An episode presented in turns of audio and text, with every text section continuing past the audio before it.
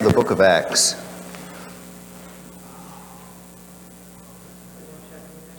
That would be Acts 28. we looked last week and we've been looking at the, the, the call of salvation, um, which is really the call to follow Christ. The call through salvation is a clearer description than the call to salvation because there is no description of salvation that calls us to salvation, but rather through salvation. We're going to look today. Last week we looked at three individuals Isaiah, um, Joshua the high priest, Isaiah the prophet, and um, also the apostle Peter in their conversion picture in the Bible. How they went through the steps that Paul continuously describes in his letters and in the book of Acts that we repent, we turn from this world, we turn from our sins, we turn from who we were, what was important to us, and we turn to Christ. Um, and when we turn to Christ, we're turning from following the world to following Christ. Um, we're going to talk this morning about the, the there is a journey of salvation that begins with our spirit immediately being rescued or saved from condemnation, saved from hell, saved from wrath. Um, our soul has been put in motion by God with the expectation that we will submit to God's plan for our life so that He can make us like Christ. And then finally, our bodies will be rescued from the decay that you see in me and in everyone else. As we are born, we begin the process of dying. We go from the land of the dying to the land of the living, whereas the world would reverse that and say we go from the land of the living to the land of the dying. We're going to talk about what happens immediately when we do turn to Christ and follow Him. One of the aspects, one of the things that happens is that we transfer kingdoms. So, the title of the message today is Transferring Kingdoms. And I think if we understand what that is, um, what it should look like, then we become um, followers of Christ so that the world can see a picture that they maybe couldn't describe, which is transferring kingdoms. Let's pray before we begin. Heavenly Father, if we if we have a clearer call or a clearer picture, I should say, of what you've called us to, even before we choose to follow your Son, and certainly while we follow your Son, um, we, we just ask you this morning that you would make the call clearer to us through your word so we can understand what it is that we have stepped into, what we've been invited to, and what we are to present to this world. In Jesus' name, amen. So, we're going to be talking about the kingdom of God this morning. I was talking with my boss and his wife this week um, about Christ, and I, won't start you where we started because it had to do with Christmas decorations, and they asked me about those, and you probably know where I stand with those.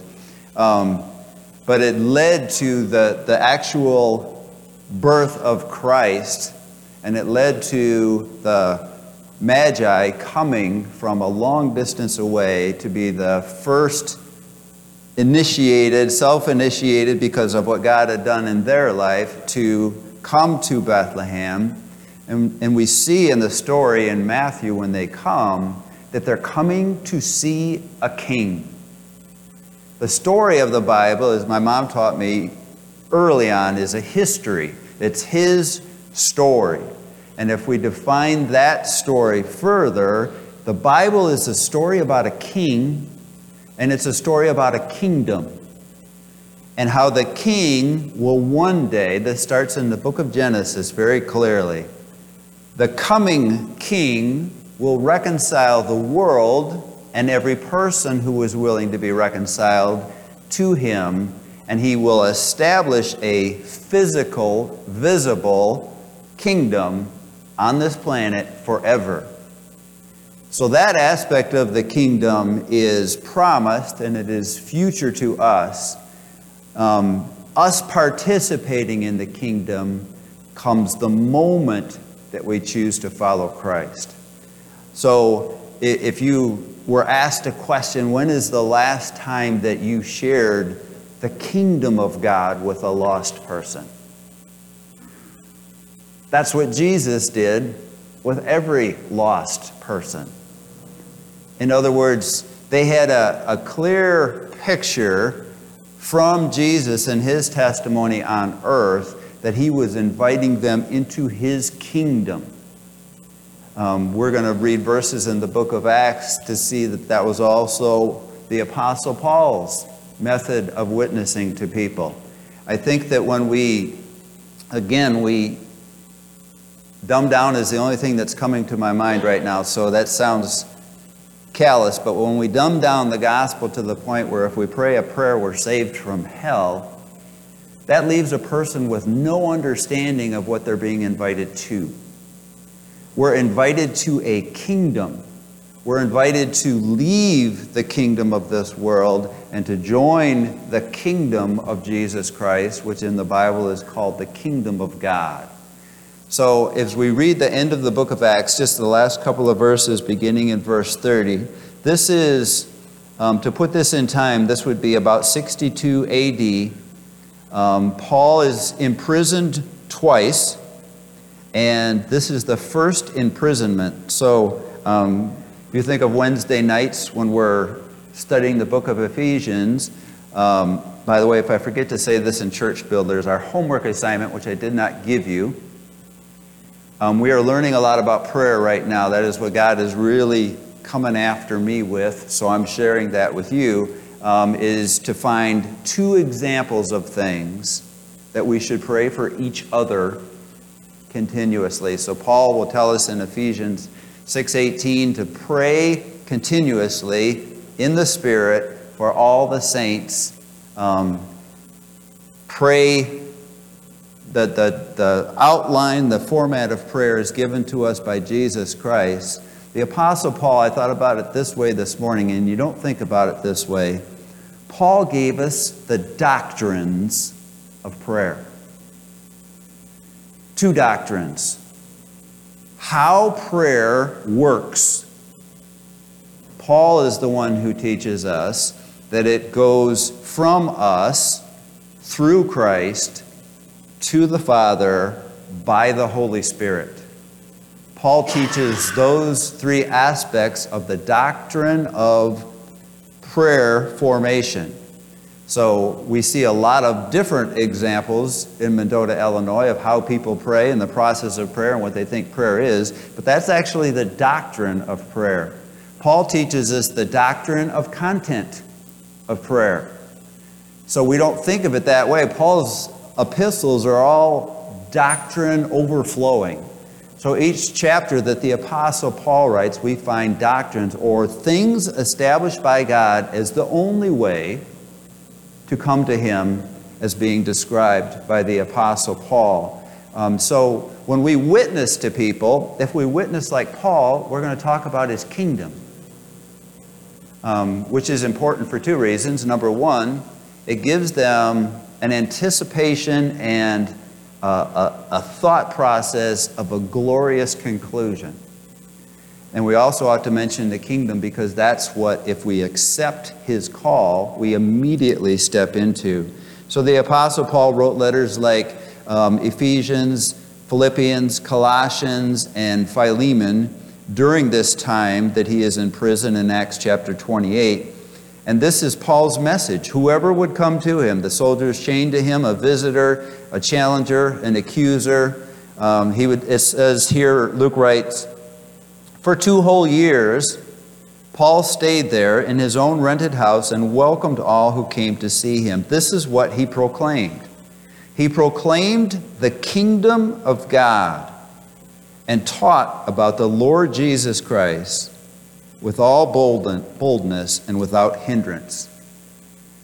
If we understand the call of God when we share salvation, what we call salvation, um, is an invitation to a kingdom. Our gospel message should be a kingdom message. Tony Evans has taught me, and, and he, he comments on everything in every chapter in Scripture through the perspective of a kingdom. Guess who else did that? Jesus did that.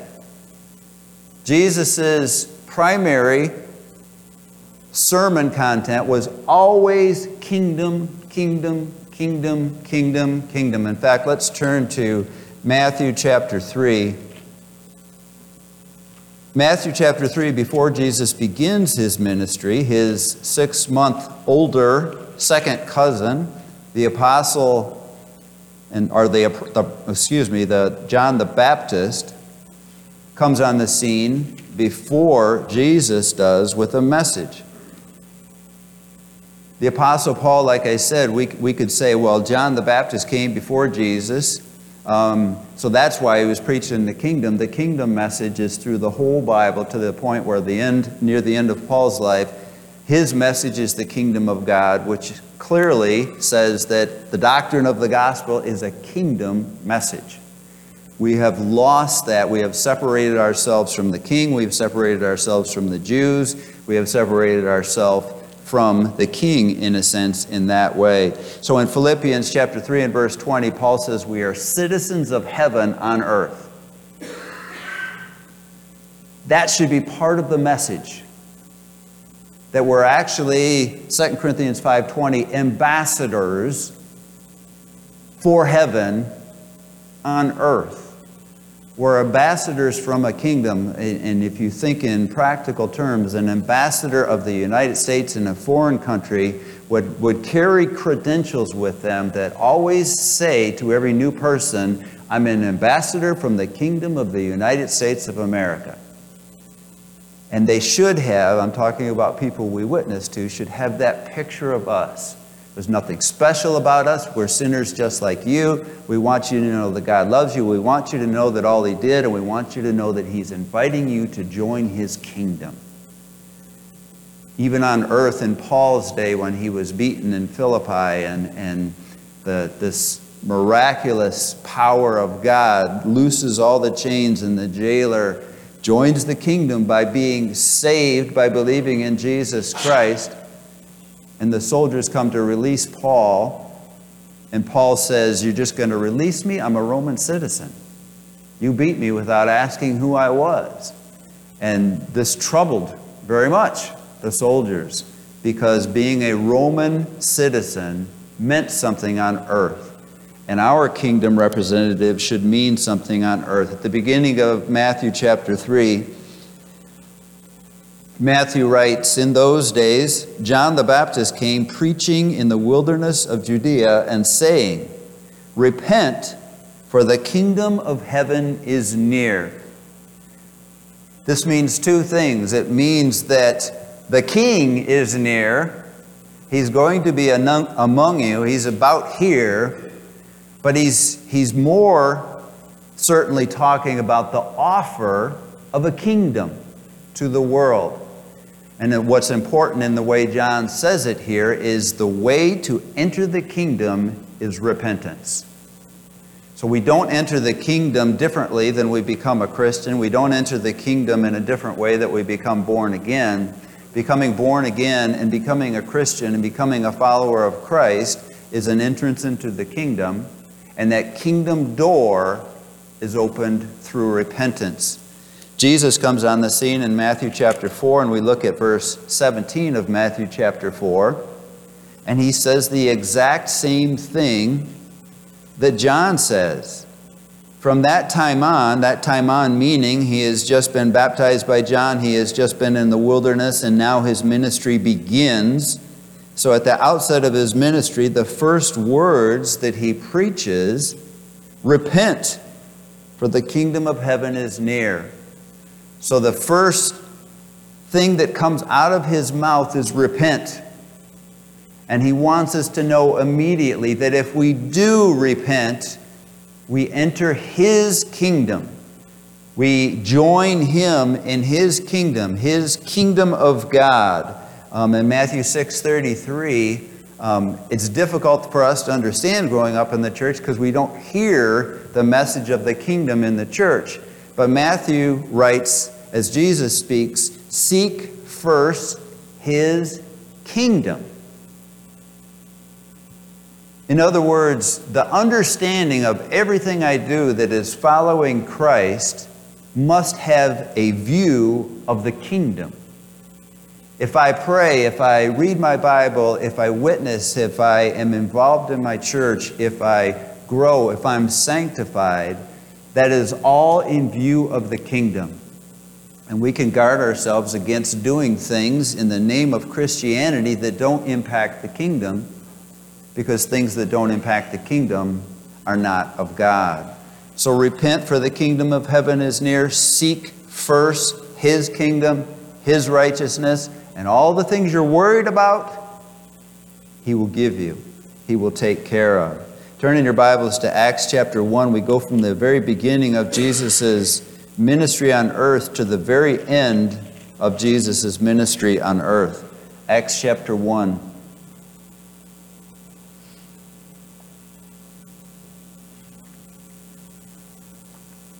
We're familiar with the term salvation much more than we are the, the, the term kingdom or uh, kingdom of God in the Bible. And we're familiar with salvation for good reason. Salvation is in the New Testament 122 times. Kingdom is in the New Testament 162 times. When Jesus talks about salvation in the Bible, he talks about the kingdom. When he offers salvation, when he preaches to the crowds, when he tells parables, he talks about the kingdom. The kingdom of God is like, Jesus would say over and over again. In Acts chapter 1 and verse 3, we're seeing the last words of Jesus while he is on earth. And in verse 3, after his suffering, he presented himself to them, gave many convincing proofs that he was alive he appeared to them over a period of 40 days and spoke about the kingdom of God. When Jesus enters the church age, for 40 days after his resurrection, he comes together with his disciples and whoever wants to follow him, and that's probably about 120 people in this moment that Luke is describing, the followers of Christ in the early church and his message is the kingdom. Luke doesn't Luke is extensive. Luke gives details like no one else. And the only message he gives us about the content of what Jesus preached was the kingdom. He preached about the kingdom for 40 days and then he went back to heaven. Turn to John chapter 3. Be less commentary and more scripture today, which is probably always a good thing. But we're looking at this kingdom picture and we're learning, hopefully, I'm learning that I need to tell potential believers about the kingdom that they're being invited to. So Nicodemus comes secretly to Jesus at night. He acknowledges that Jesus is from God. He wants to know more about him. Those are his words.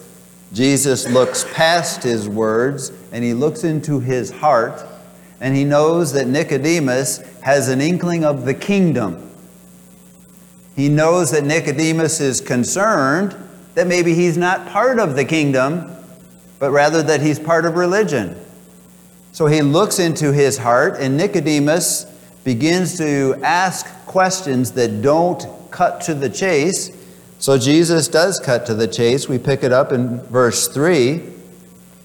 After Nicodemus acknowledges how good of a teacher he is, and obviously he's from God, Jesus looks at Nicodemus's heart and finds the real question of Nicodemus and he answers it. Jesus replied, Very truly, I tell you, no one can see the kingdom of God unless they are born again. The message of Jesus to Nicodemus, the first offer of salvation is the kingdom. Nicodemus has heard this before, John the Baptist, over and over again. The, repent for the kingdom of heaven is near. Jesus, all throughout his message, repent for the kingdom of heaven is near. Nicodemus comes to Jesus wondering, Have I repented? Have I joined his kingdom? Comes to Jesus and he says, You're a great teacher. Obviously, you're from God. Jesus says, Unless you are born again, you cannot see the kingdom of God. And Nicodemus is floored and he says in verse 4 How can someone be born when they are old? Nicodemus asked, Surely they cannot enter a second time into their mother's womb to be born. Jesus answered, Very truly, I tell you, no one can enter the kingdom of God unless they are born of water and of spirit. Flesh gives birth to flesh, that's the water, but the spirit gives birth to the spirit. And remember, the birth of the spirit, that is what we are immediately and fully saved in, forever in the will and the protection of Christ. Our spirit is saved the moment that we choose to follow Christ. And we're born of the Spirit, which Jesus connects immediately to the kingdom. When you're born of the water, you have an opportunity to be in the kingdom. When you're born of the Spirit, you are in the kingdom. No one can be in the kingdom unless they are born again. So, verse 5 Jesus answered, Very truly, I tell you, no one can enter the kingdom of God unless they are born of water and spirit flesh gives birth to flesh. You have to be born first. And that is, the Bible clearly teaches, and it uses John the Baptist as an example, in the womb. David takes it back farther at conception. Verse 7 You should not be surprised at my, at my saying you must be born again. In other words, you shouldn't, as Israel's teacher, be surprised at what I'm saying. You must be born again. So, born again, we've seen that repentance brings us immediately into the kingdom. Being born again brings us immediately into the kingdom. And we begin to understand that we don't talk about the kingdom of God when we talk to a potential follower of Christ, but that's what Christ talks about all the time. It's helpful to the person who has a low expectation of what I'm doing to know that they are joining the kingdom of God. And it's also convicting to the person who that's not what they're looking for to be told what they're passing up. And Paul says it this way in 2 Corinthians. He says, To some we are the smell of death, and to some we are the smell of life. And Paul's message, as we saw in Acts, which Acts chapter 28 description of the Apostle Paul is years after 1st and 2nd Corinthians, and Paul is still preaching the kingdom of God as he is in the end of the book of Acts. The last thing that Luke writes, meaning that we can date really closely when the book of Acts was written, because Luke says for two whole years he was in prison there, which puts us pretty much exactly at 62 AD. So when Luke, when Paul finishes his ministry, when he goes back to prison, the book of Acts had been written sometime before that. Let's turn to John, or excuse me, to Luke chapter 9.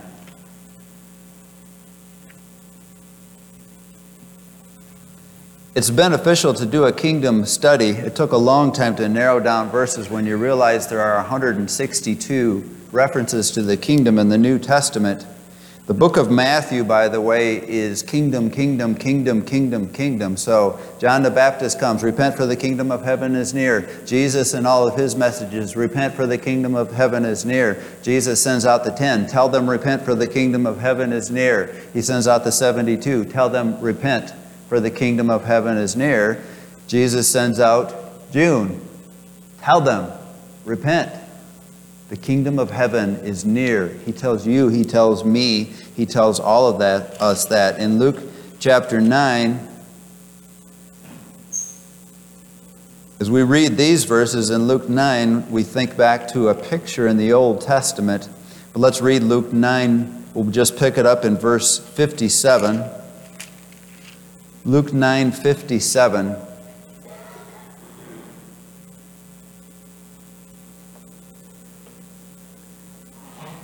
And I think I gave you the wrong reference. Maybe not. Let's read this. Verse 57 As they were walking along the road, a man said to him, I will follow you wherever you go. In other words, he, he's getting the message. I want to follow Christ. He's inviting me to follow Christ. The word follow continuously comes up when Jesus invites someone. We see a man inviting himself. In this passage, we'll see Jesus inviting others to follow him.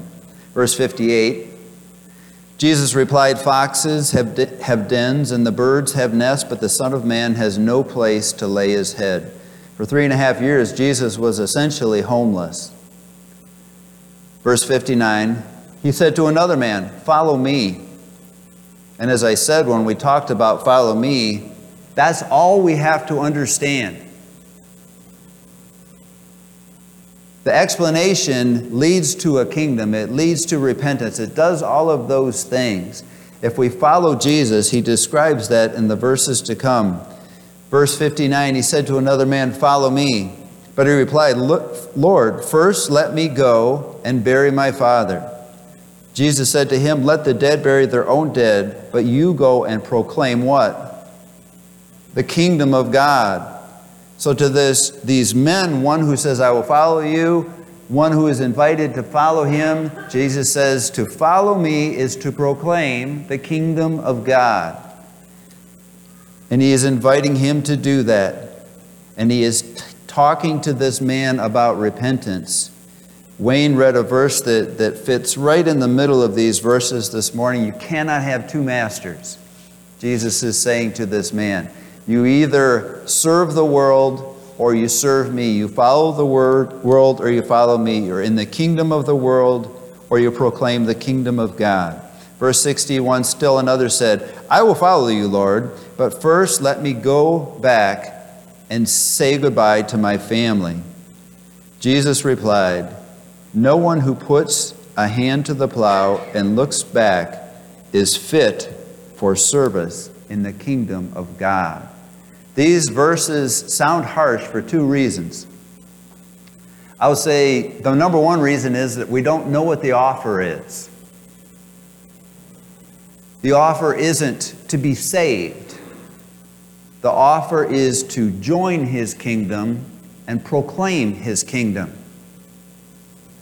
And these two men, like in many parables, are saying, I will serve you and I will follow you when it's convenient.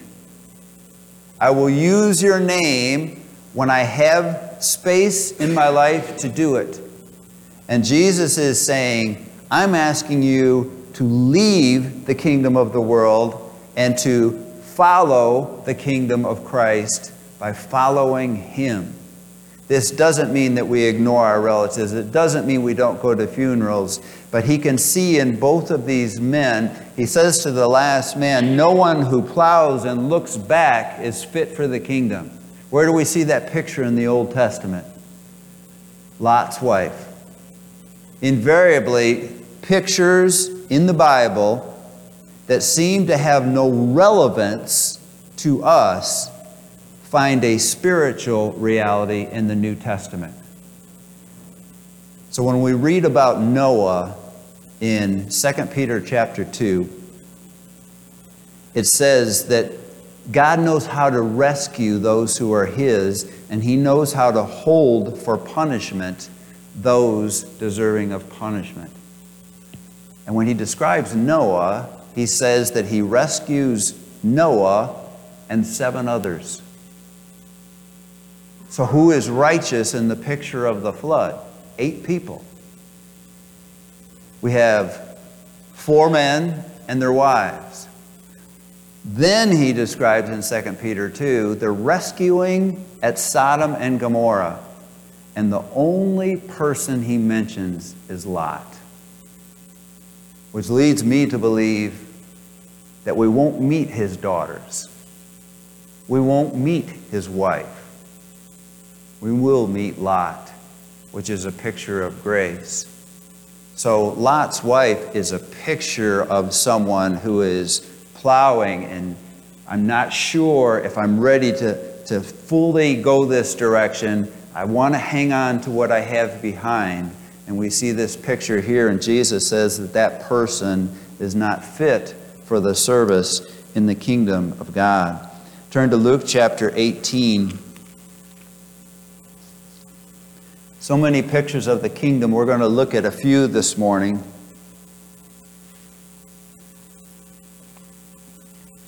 We're going to see terms in here like saved. We're going to see terms in here like um, eternal life.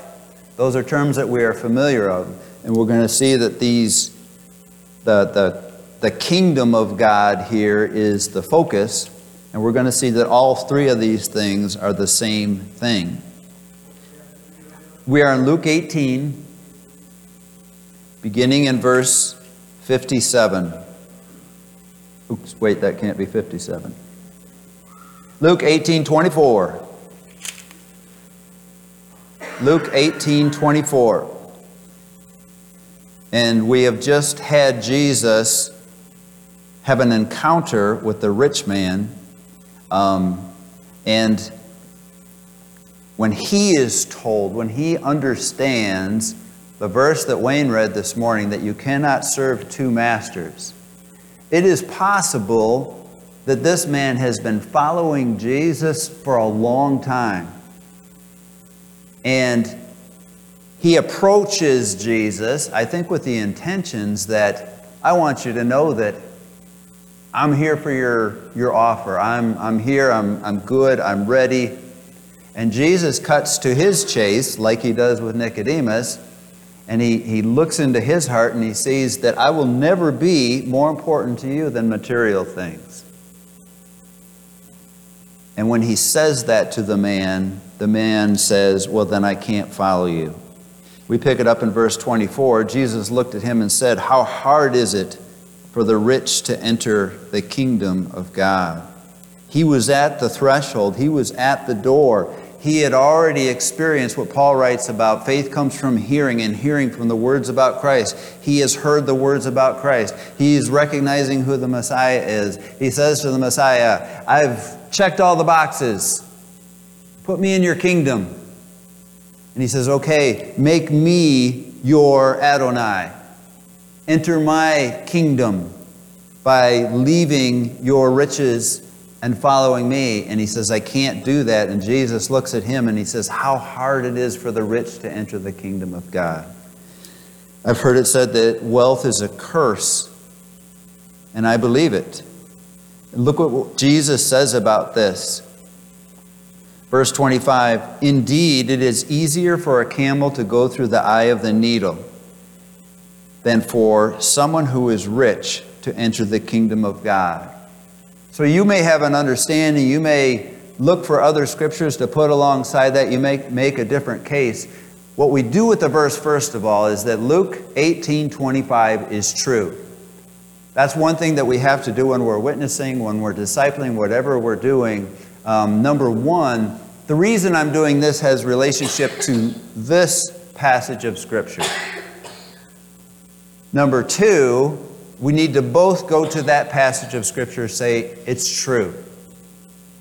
So when we go to this passage of Scripture, Jesus is literally, and I've studied this verse, and it says exactly in the Greek what it says in English that a camel going through the eye of a needle is more likely to happen than a rich person to enter the kingdom of God. If you want to enter the kingdom with your riches, if you want to follow Jesus and keep your ties to your material possessions, it is impossible because where your treasure is, there your heart will be also. Verse 26 Those who heard this asked, Who then can be saved? So we've seen the kingdom of God twice. Verse 24, verse 25. They're relating salvation to the kingdom, they're dead on. Who can be saved? Who can enter the kingdom of God? Jesus replied, What is impossible for man is possible for God. Peter said to him, We have left all we had to follow you. We saw that last week. They dropped their nets. Their boats were full of fish. Their nets were full of fish. Whoever else was part of the cruise would have been astonished when, when Peter, Andrew, James, and John walked away following Jesus, never to return. Verse 29 Truly I tell you, Jesus said to them, no one who has left home or wife or brothers or sisters or parents or children for the sake of the kingdom of God will fail to receive many times as much in this age and in the age to come. The most blessed, most fruitful, most fulfilled life on earth is to follow Christ now.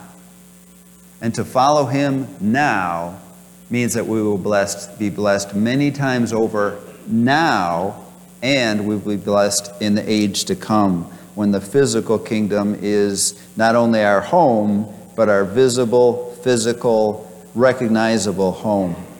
Turn in your Bibles to Colossians chapter 1.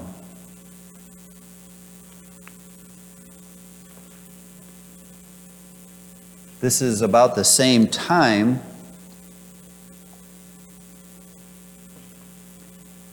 that we see Paul in Acts chapter 28 in the last verses of that chapter. So, this is one of the letters he is writing while Luke is describing him. So, he's in this cell. Luke is probably there with him often or all the time at times. So, he is able to record exactly what's going on in Paul's life. Paul is preaching the kingdom to the people in Colossae which he, I don't believe, had been at this point. Don't know for sure if he was ever in Colossae, but he is clearly writing one of the most important epistles to this church, and his focus will, will bring us to the kingdom. He's going to use the doctrines of prayer as we head there. In Colossians chapter 1, beginning in verse 9, for this reason, and he's talked about the gospel coming to them and what, how they have responded to Epaphras as he brought the gospel to them. For this reason, since the day we heard about you, we have not stopped praying for you. As we read these verses leading up to the kingdom verse, these are doctrines of prayer. This is content. I would call it the doctrine of the content of prayer. These are people who are Christians who Paul has never seen. This is why it's, it's so practically relevant to us because he's writing these prayers, which are doctrines only given by the Apostle Paul. We don't see Peter in the Bible praying like this, or James, or John, or Judas, or John, or, or the other apostles, or um, even Luke. We see Paul, when he gives us continually, here's a prayer.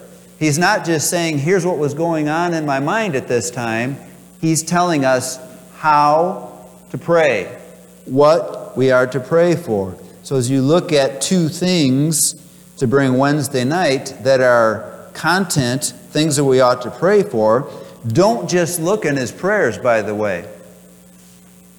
When Paul teaches us anything, and he's teaching something that applies to me, and I am either doing it or not doing it. If I'm not doing it, I am, I'm to pray that this will be absorbed into my life, that it will become, instead of a message, it will become a direct application. So, all of that said, let's read part of this prayer. Verse 9 For this reason, since the day we heard about you, we have not stopped praying for you. All of these churches are persecuted. All of these are going against the grain. All of these have difficult things that they're going through. In Colossae, there is the Illuminati of their day. There is these um, mystical um, imitations of the gospel, and there's, there's a constant challenge to follow Christ in truth and they get this doctrinal letter from Paul, we continually ask God to fill you with the, now, with the knowledge of His will. He has to do that for me to pray His will. We talked about Wednesday night. Every prayer needs to be, and it, I'm sure there's more than these three, but every time I pray, it needs to be in the character of God it needs to be in the Word of God, and it needs to be in the will of God. So, if you think of that from a restrictive standpoint, I've got to admit there's probably things I pray for that don't qualify. If you think of it from an opening up standpoint, which it really is, is that if I pray in the character of God, I pray in the Word of God, and I pray in the will of God, Jesus says multiple times that I will give you what you've asked for 100% of the time. So let me give you a strange example. I have a lost friend, and I want desperately for him to be saved. Jesus, save him. Doesn't qualify. Because the character of God is to not violate free will. Jesus, show him who you are. Convince him of his sin. Bring about opportunities of humility. Put me in his path with the awesome offer of your kingdom cause your Holy Spirit to convict him at a greater level. Character of God, Word of God, will of God answered. The mother of the rich man could have been praying that for her son. And for the, for the rich man, he is an example of all that God can do happened. And he said no. If his mother would have prayed, Save my son, he's stubborn, he's not going to listen to you, just zap him with your salvation. That's not his character. There will be no one in heaven who is in heaven because someone wanted them to be there it could be safe to say that there is no one, there will be many people in heaven that are in there because someone wanted them enough to sacrifice themselves for their benefit, to pray in the character and the word and the will of God. Paul goes on in the will of God, verse 10. Let's read verse 9 again. For this reason, since the day we heard about you, we have not stopped praying for you. We continually ask God to fill you with the knowledge of His will. That's a very, very clear directive. Romans 12, 2 says, Test His will. Okay, God, you're saying do this. I'm going to test you. Paul says, Go ahead, do it. He'll do his part. The knowledge of His will through all wisdom and understanding that the Spirit gives, so that this is what Paul's end prayer is for you that you will live a life worthy of the Lord. This prayer applies to a lukewarm Christian in Mendota, Illinois, and it, impl- it applies to a prisoner in a prison cell that someone you love um, as I just, again, the testimony of this person involved with Voice of the Martyrs that was a missionary and that was ultimately imprisoned. And his prayers before he was a missionary who was in prison was that God would release them, that God would keep them from pain, that God would not allow them to be tortured. And after he had been a prisoner, he prayed things like, I pray that they would live today a life worthy of the Lord. I pray that they will honor their Savior no matter what they face. That's what Paul is praying here in the doctrines of prayer. Verse 11 being strengthened with all power. We want that, right? How do we get that? Growing in the knowledge of God, according to his glorious might, so that you may have great endurance and patience. This, is a, this would be a promise, biblical promise from Paul. If you're not praying to grow in the knowledge of God, you will never be patient. You will never persevere. The storm that hits you will defeat you. Jesus says it this way if, if you build a house and you're not attached to God this way, it will fall. Verse 12, and giving joyful thanks. That's something to ask God for. 1 Thessalonians 5:17. In giving thank, joyful thanks to the Father who has qualified you to share in the inheritance of his holy people in the kingdom of light. So in this passage we see the kingdom of light being realized by those who follow him through the knowledge of God. Turn to 1 Thessalonians chapter 2, a heavily persecuted church.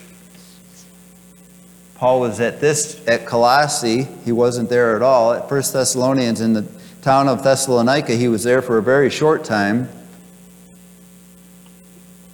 but with a very strong response.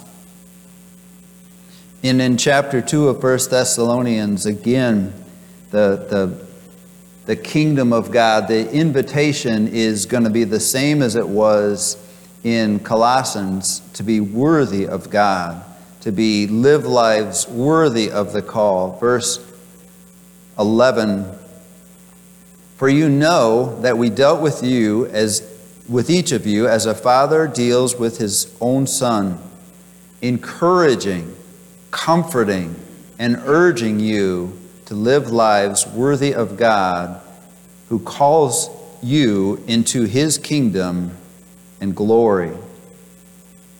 We miss the, the aspect of glory when we don't witness to people and, and explain a kingdom to them. That God has this kingdom, this glorious kingdom, this eternal kingdom that is headed towards a place where we will be there forever and we will never be disappointed and we will never experience the hardships that are in this fallen world, the kingdom of His glory. Verse 13, and we also thank God continually, He's back into the doctrines of prayer. When you receive the Word of God, which you have heard from us, you accepted it not as human word, but as it actually is the Word of God which is indeed at work in you who believe. That's a powerful verse, a good verse to mark in your Bible. That's what happens when a person is born again. They receive the Word of God, that this book today, as we share the kingdom of God, was not humanly formed, it was not humanly orchestrated. The God who created the heavens and the earth has made sure that we have His truth in our hands, and as long as it's Jim McDowell's truth, salvation doesn't happen. Even if they're fully convinced that what I believe is the thing to believe, Paul is telling us here that when you hear the word of God, you need to hear God speaking.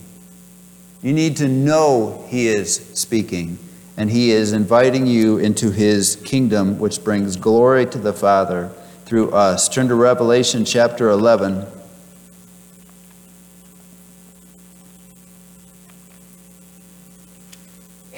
This is some of the content of a song that we have been singing recently.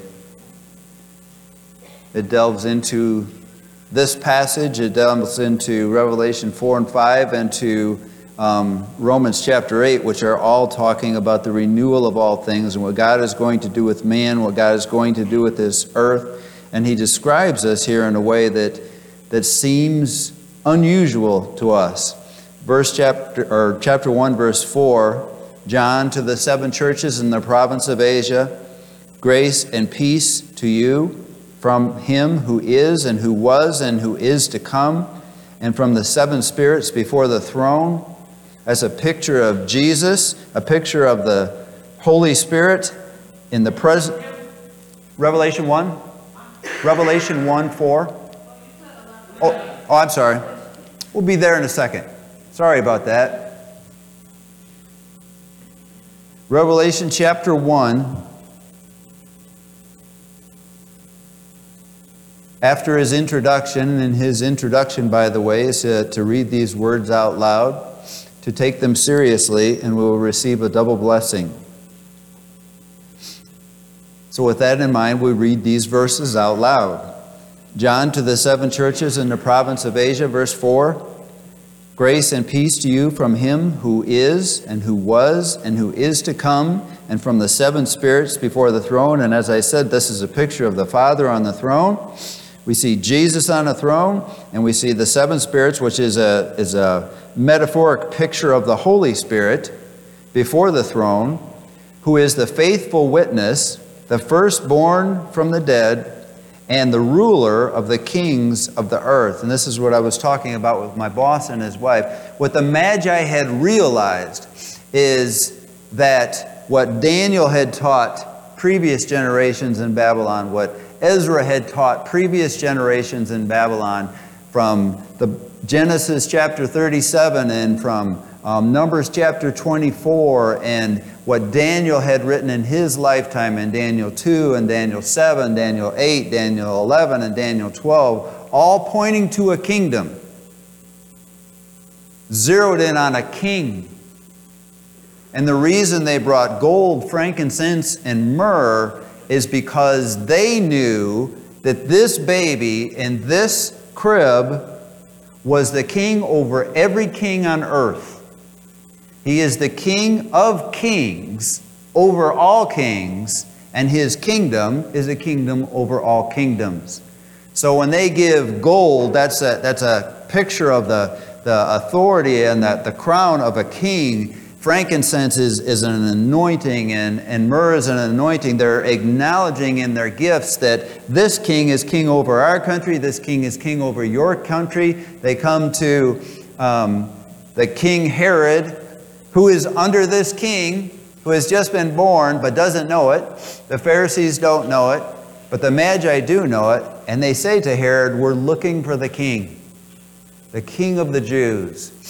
And they recognize that that's who this person is. Verse 5 again, and from Jesus Christ, who is a faithful witness, the firstborn from the dead, and the ruler of the kings of the earth to him who loves us and has freed us from sins by his blood and has made us to be a kingdom of priests. Believers are a kingdom of priests. Priests represent men before God. The high priest is over all priests. We are priests in the sense that there are no longer sacrificial priests. The book of Hebrews makes that crystal clear that day after day they offered sacrifices which can never take away sin. But now this priest has come as a sacrifice for all sin.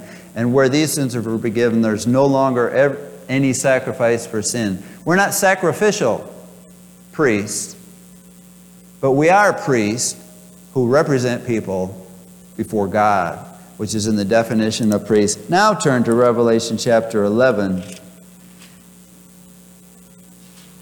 If we read, if we read Daniel chapter 2 and verse 44 or Daniel chapter 7 and verse 13, this is the moment that the Jews are pointing to. As the trumpets are being sounded, the bowl judgments are coming, which means that there is days or hours left. Um, the, the seventh angel with the seventh trumpet, as he blows it, this is his message. Verse 15 Revelation 11:15 The seventh angel sounded his trumpet and there was loud voices in heaven which said the kingdom of the world has become the kingdom of our Lord and of his Messiah and he will reign forever and ever That's prophesied beginning in the book of Genesis when Jacob specifically lays his hands on Judah and he says that the scepter will not depart from Judah until the one who has the right to it comes to take it, and he will reign forever and ever. It's prophesied by David in the second psalm. It's prophesied in many of the psalms. Daniel writes extensively the Jews did not understand that Daniel was a prophet. They thought he was an author of kingdoms. He was. He wrote about all the kingdoms current, future, and end. And he writes about this moment, like I said, in Daniel 2.44 and Daniel 7.13. the kingdom that is to come. What an awesome statement is this trumpet sounds and this angel has the pleasure of saying, The kingdom of the world has become the kingdom of our Lord and his Messiah, and he will reign forever and ever. The ruler over this world is the prince of the air. He is being defeated. He is, his sentence is in place at the cross. And it will be realized when, at the end of the tribulation, this angel is annunciating, announcing this kingdom that is coming. What will happen at the end of the tribulation is the world will become the king of the Messiah, or the kingdom of the Messiah. What an awesome thing that that will be. Um, again, in our conversation at work, we were talking about we have no idea even what this world looked like. This world started as a ball of water, it's an eternal earth. That water was covered by land, probably way more than it is today, with the water within the earth, knowing it was going to be released for a flood because of the disobedience of man. But what the world looked like in Adam and Eve's day, we probably wouldn't be able to describe, but we will see it. In closing, turn to Hebrews chapter 12.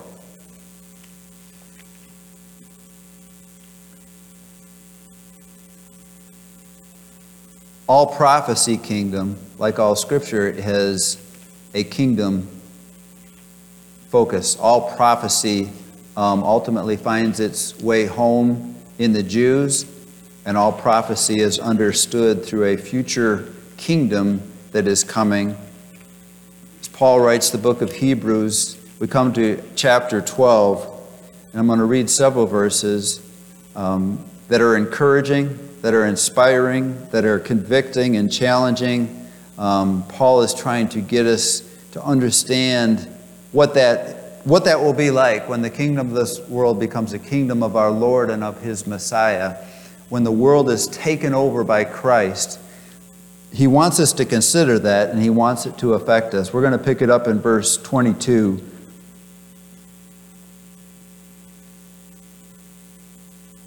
When we come to Christ, we come to a kingdom. We come to what Paul writes here Mount Zion the, the throne of the king.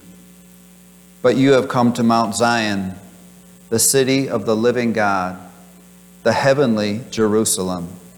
You have come to thousands upon thousands of angels and joyful assembly. This is the kingdom that we enter now and the judge and the transferring of the kingdom ultimately will come, but he starts with when we come to Christ, we come to Mount Zion, the city of the living God, the heavenly Jerusalem. You have come to thousands upon thousands of angels in joyful assembly, to the church of the firstborn. Wait a minute. Is it Mount Zion or is it the church? Yes. Whose names are written in heaven. We're in that kingdom. Philippians 3:20, citizens of heaven. We've transferred kingdoms. You have come to God, the judge of all, to the spirits of the righteous made perfect, to Jesus, the mediator of a new covenant, and to the sprinkled blood that speaks a better word than the blood of Abel. See to it that you do not refuse him who speaks. If they did not escape, referring to the Jews, if they did not escape when they refused him who warned them on earth, how much less will we live? If we turn away from him who warns us from heaven, at that time his voice shook the earth. But now he has promised, once more I will shake not only the earth, but also the heavens. The words once more indicate the removing of what can be shaken, that is, created things, so that what cannot be shaken may remain. Therefore, since we are receiving a kingdom that cannot be shaken. Let us be thankful and so worship God acceptably with reverence and awe, for our God is a consuming fire. Heavenly Father, as we, we close with this picture of heaven, this picture of your Son, and the picture of you, Father. And Paul tells us in this passage that we receive a kingdom and a Messiah and a king all at the same time. We are so grateful to be saved from hell by responding to the offer of your kingdom. Thank you, Father, for this plan. Thank you for loving us. Thank you for sending your Son.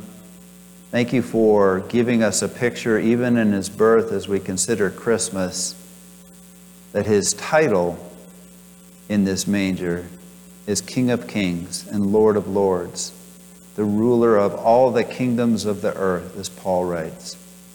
Thank you for sending him to us, and thank you for your word that gives us a clear directive path. In Jesus' name, amen.